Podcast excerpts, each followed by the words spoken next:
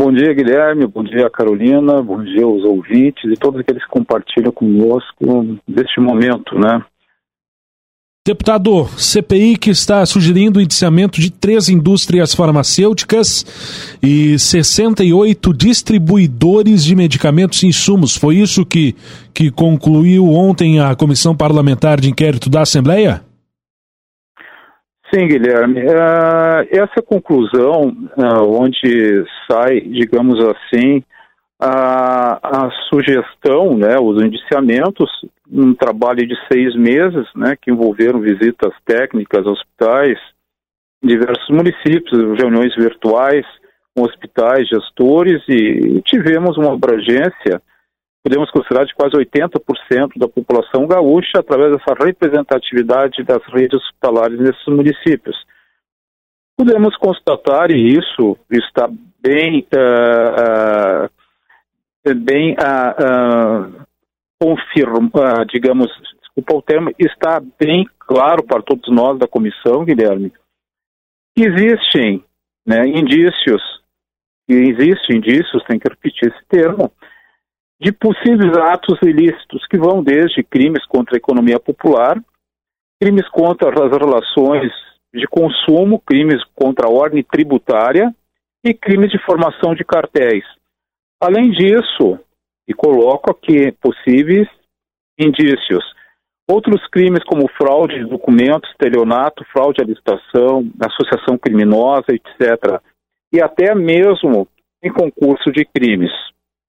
Uh, todo uh, o que a gente relata aqui como pauta final nesse relatório, eles serão encaminhados de forma sigilosa, sim, porque tem a lei de proteção à informação, ao sigilo. Posso não concordar com ela, mas é o que está em vigor e nós temos que respeitar, né? Então, esse, esse, esse relatório final, esse dossiê, ele será enviado à Procuradoria aqui da Assembleia Legislativa do Estado, à P G E do Estado, Ministério Público, Tribunal de Contas, Polícia Civil, Polícia Federal, ao Ministério da Fazenda do Estado, que vai ter muito trabalho uh, para identificar possíveis fraudes aqui, à Secretaria também do Estado, que é a Ceflasa, aos órgãos e conselhos regionais de medicina, enfermagem, farmácia, assim por diante, e o PROCON, que é o órgão de defesa ao consumidor. Então, tudo isso é um material bastante consistente, comprobatório. Eu não tenho como negar, né, e ninguém pode fazer isso tendo uma nota fiscal de venda, onde tem um teto, que a tabela CMED, e eu vendi por três, quatro, cinco mil por cento a mais que a tabela me determina. Então, eu criei e eu fiz um ato irregular e ilegal. E eu tenho que responder por isso, né? Então, é um material bastante consistente, foram mais de quinhentas mil uh, notas fiscais uh, uh, avaliadas com uma quebra do sigilo fiscal através da Secretaria da Fazenda do Estado, que foi muito parceira. O próprio Ministério Público, que também tem o expertise no manuseio desses números. E a própria Anvisa, que nos abasteceu de diversas informações, entre elas algumas fundamentais para, andança, para andar dentro de uma normalidade o processo de C P I. Então, a primeira etapa, isso é importante colocar aos ouvintes uhum. e a todos que estão compartilhando, ela foi feita, foi o trabalho da C P I, aonde sempre se teve aquele, aquela suspeita que era mais um, uma comissão uh, parlamentar criada para não chegar a conclusão nenhuma e ser arquivada, dar visibilidade aos agentes políticos ou a quem o fizesse. Nós chegamos a uma conclusão, fizemos o indiciamento, fizemos visitas, oitivas e assim por diante. Agora cabe aos demais órgãos, que além de fiscalizadores que têm o poder de punir, de levar adiante, uh, dar andamento a esse processo todo, para que não fique somente uma posição da Assembleia Legislativa atrás de uma comissão, e nada aconteça nesse patamar daqui para frente, né, Guilherme? Isso é importante colo- colocar. A comissão em si, ela não tem o poder de punir, ela não tem o poder de multar, ela não tem o poder de descredenciar, ela não tem poder de trazer uma penalidade a quem cometeu atos ilícitos. Ela tem o poder de uh, formatar um relatório final, apontando, né, o rumo a ser investigado daqui para frente. E esse, então, eu entendo e esse, que... e esse relatório, deputado, direcionado a órgãos e entidades para que ocorra a responsabilização. Exatamente, e aí que fica a importância, né, Guilherme, os ouvintes, de não ficar somente uh, o envio dessa documentação que será feito agora nos próximos dias, todo esse material, são em torno de três mil e duzentas, três mil e trezentas páginas, com muitas notas fiscais, uh, fornecedores diversos, laboratórios, assim por diante, que comprovam, né, uma fraude. Bom, de que forma o Ministério Público, Tribunal de Contas, Polícia Federal, Polícia Civil e todas as entidades relacionadas vão encarar isso e de que forma vão levar isso daqui para frente? Bom, nós vivemos num país que tem uma das maiores indústrias do mundo de comercialização de medicamentos, somos a sétima no mundo, a indústria farmacêutica, que gera um recurso na ordem, aí, estimado, dados de dois mil e vinte, Guilherme, na ordem dos cento e trinta bilhões de reais de comercialização, né? Existe um órgão fiscalizador, que eu parto do pressuposto que é sério, a Anvisa, ela tem autuado, tem multado, podemos questionar os valores das multas, que muitas vezes são irrisórios, que compensam mais o ato ilícito, de repetir o ato ilícito, uhum. porque eu estou ganhando muito mais do que eu vou pagar na outra ponta, né? Mas essa é uma outra discussão, ela tem que ser mais ampla. E é que eu espero, e a gente torce muito quando nós ouvimos o ministro da Saúde, aqui não estamos discutindo questões políticas, sim, que foi a única assembleia no país, dentro das vinte e seis, mais Distrito Federal, que teve a iniciativa de fazer um processo de, de investigação, porque uh, não é somente apontar os atos irregulares e ilícitos na outra ponta, é mostrar para a sociedade que provavelmente muitas pessoas, dessas quase uh, trinta e cinco mil pessoas, falando só do Rio Grande do Sul, muitas delas perderam suas vidas por falta de medicamento. Se tu entrares num hospital, o gestor do hospital te dizer assim, olha, chegamos a ter dias que nós tínhamos medicamento para três horas. Tá? Tu não sabendo se a gente conseguia medicamento emprestado com outro, outro parceiro, outra rede hospitalar. O sofrimento das equipes, do farmacêutico, de toda a equipe técnica do hospital, de saber que as pessoas tinham que ser medicadas e não tinha medicamento. Não tinha nem onde comprar muitas vezes, porque o medicamento subiu, sumiu do mercado. Sumiu do mercado porque se eu sou um, um pequeno hospital, uma região pequena do estado, eu não tenho U T I, mas eu estou fazendo o papel de U T I, muitas vezes entubando um paciente para mantê-lo vivo, até poder abrir uma U T I em outra cidade de maior porte, com uma U T I que já estava lotada também. Uh... Quanto essas pessoas, quanto essas famílias, quanto essas pessoas sofreram, e muitas foram a óbitos. E quem é responsável por isso? Uhum. Os médicos, muitas vezes, ficam limitados, constrangidos, dizerem, perdemos vidas por falta de medicamento. Mas isso foi dito em três, quatro municípios onde nós tivemos, os médicos afirmam que pacientes perderam suas vidas por falta de medicamentos, aos quais os médicos tiveram que partir para medicamentos de segunda, terceira, quarta linha, chegando muitas vezes até o uso de morfina para aliviar a dor do paciente. Nossa. A morfina é um medicamento que já vem do século anterior ali, e não que ela seja ineficiente, pelo contrário, ela é eficiente, mas ela não condiz num tratamento de, de Covid, onde há um somatório de vinte e dois, vinte e três medicamentos ali que fazem esse tratamento ao usuário, ou quem precise dela, tendo o mesmo efeito do que tem esse medicamento, que é o kit.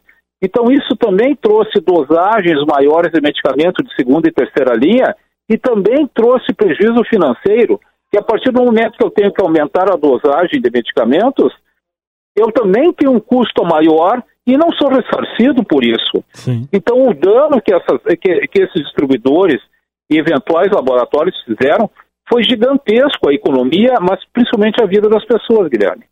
É, e, e é importante a gente deixar claro, bom, o nome já diz, quando eu chamei o senhor, C P I dos medicamentos e insumos, porque tem gente que está nos ouvindo agora certamente pensando, mas por que, que essa C P I não investigou algumas ações do governo estadual? Não era esse o intuito, né, deputado?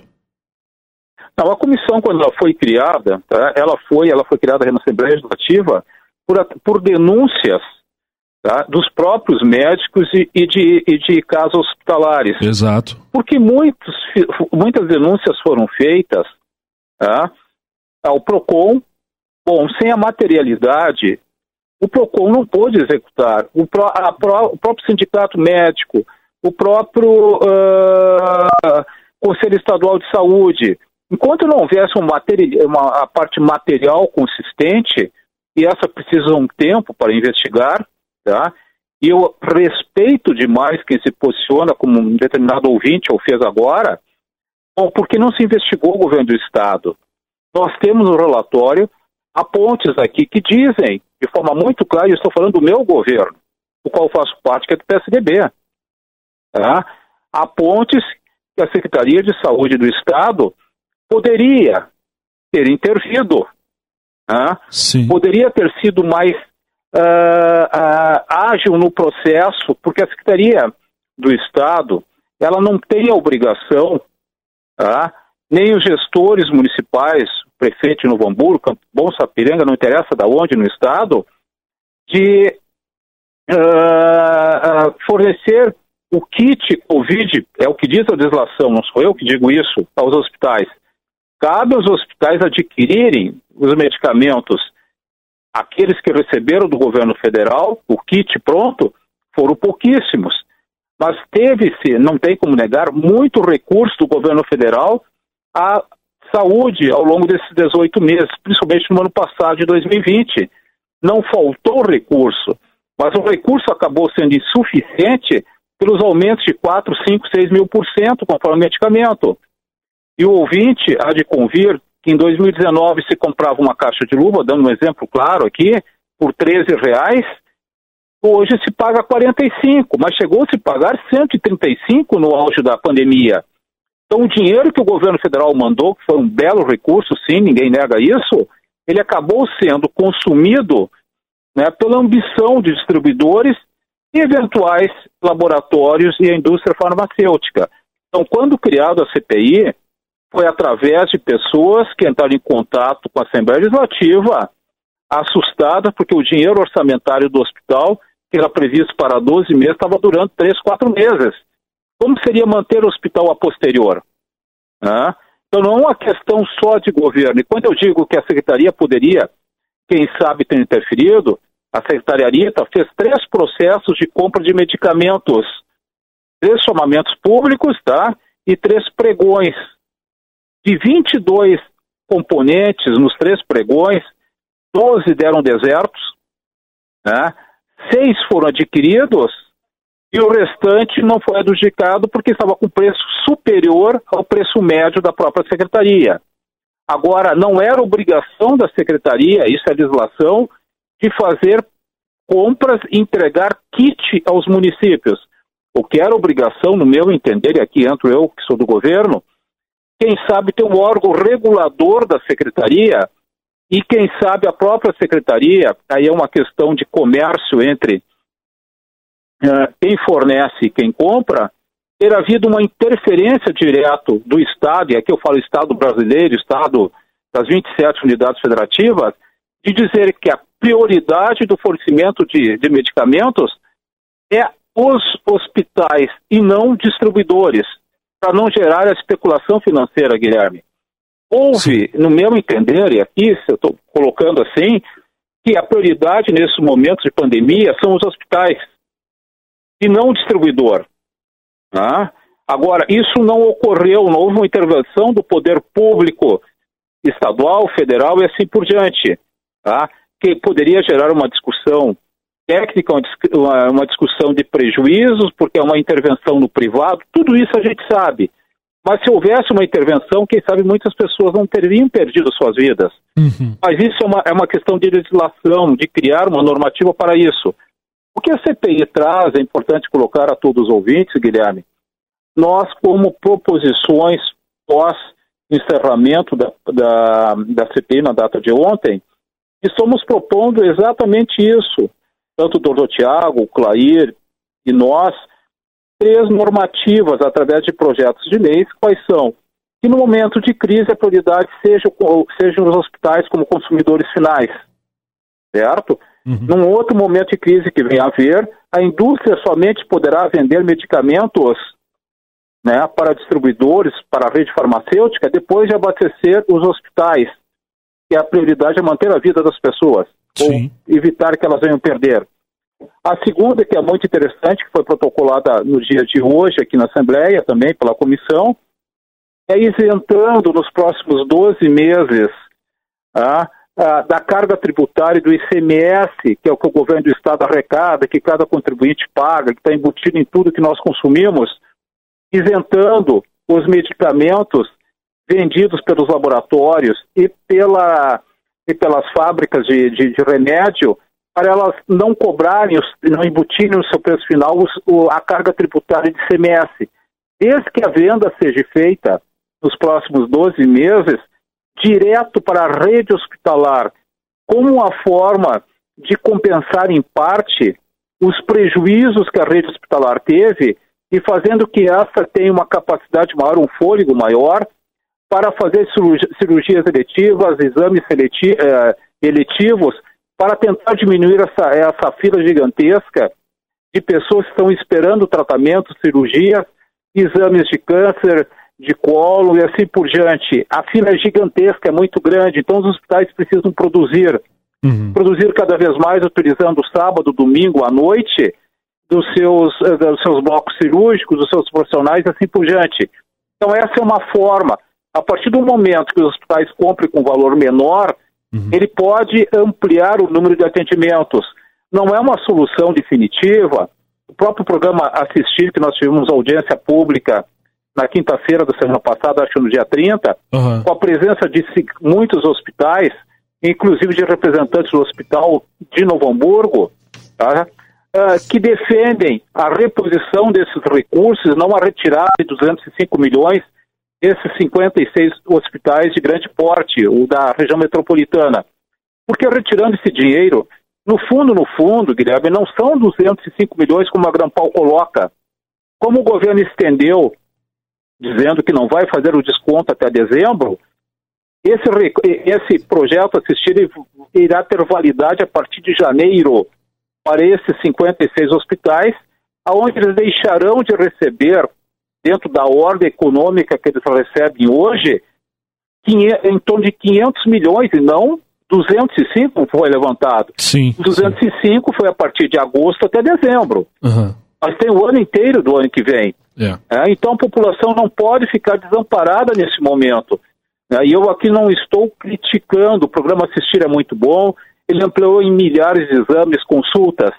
Mas o momento de pandemia, que ainda não terminou, setenta e oito por cento dos, nossos, dos hospitais de Porto Alegre estão com pacientes com Covid nas U T Is, uma média de cinquenta e seis, cinquenta e sete no estado, a curva começou a subir novamente, então é um momento de muito cuidado, de ampliar atendimentos, de trazer pessoas para dentro dos hospitais, Sim. para diminuir essa fila gigantesca que está aí, senão nós continuaremos perdendo vidas de pessoas, não pelo Covid, mas pelo pós-Covid e pelo, pelo não atendimento que os hospitais estarão com déficit orçamentário gigantesco, em decorrência do superfaturamento dos medicamentos, Guilherme. Sim, exatamente. Bom, deputado Faisal Karam, relator dessa C P I, da Comissão Parlamentar de Inquérito, que ontem apresentou o resultado final, C P I dos Medicamentos da Assembleia, quero agradecer ao senhor e a gente vai seguir ouvindo, tentar ouvir também no dia de hoje o deputado o doutor Tiago Duarte, que foi presidente desta comissão. Deputado Faisal, obrigado mais uma vez por nos atender, tenha um bom dia, bom trabalho.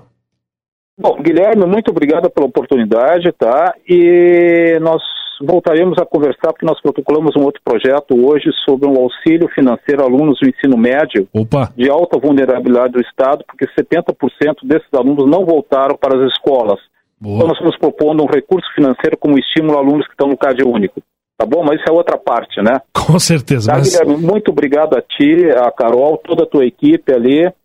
E obrigado pelo carinho do, do grupo editorial Sinos, tem sido muito parceiro de todos nós, mas principalmente da sociedade. Show Obrigado, de bola. Guilherme. So- somos novos, temos tempo ainda, né, deputado?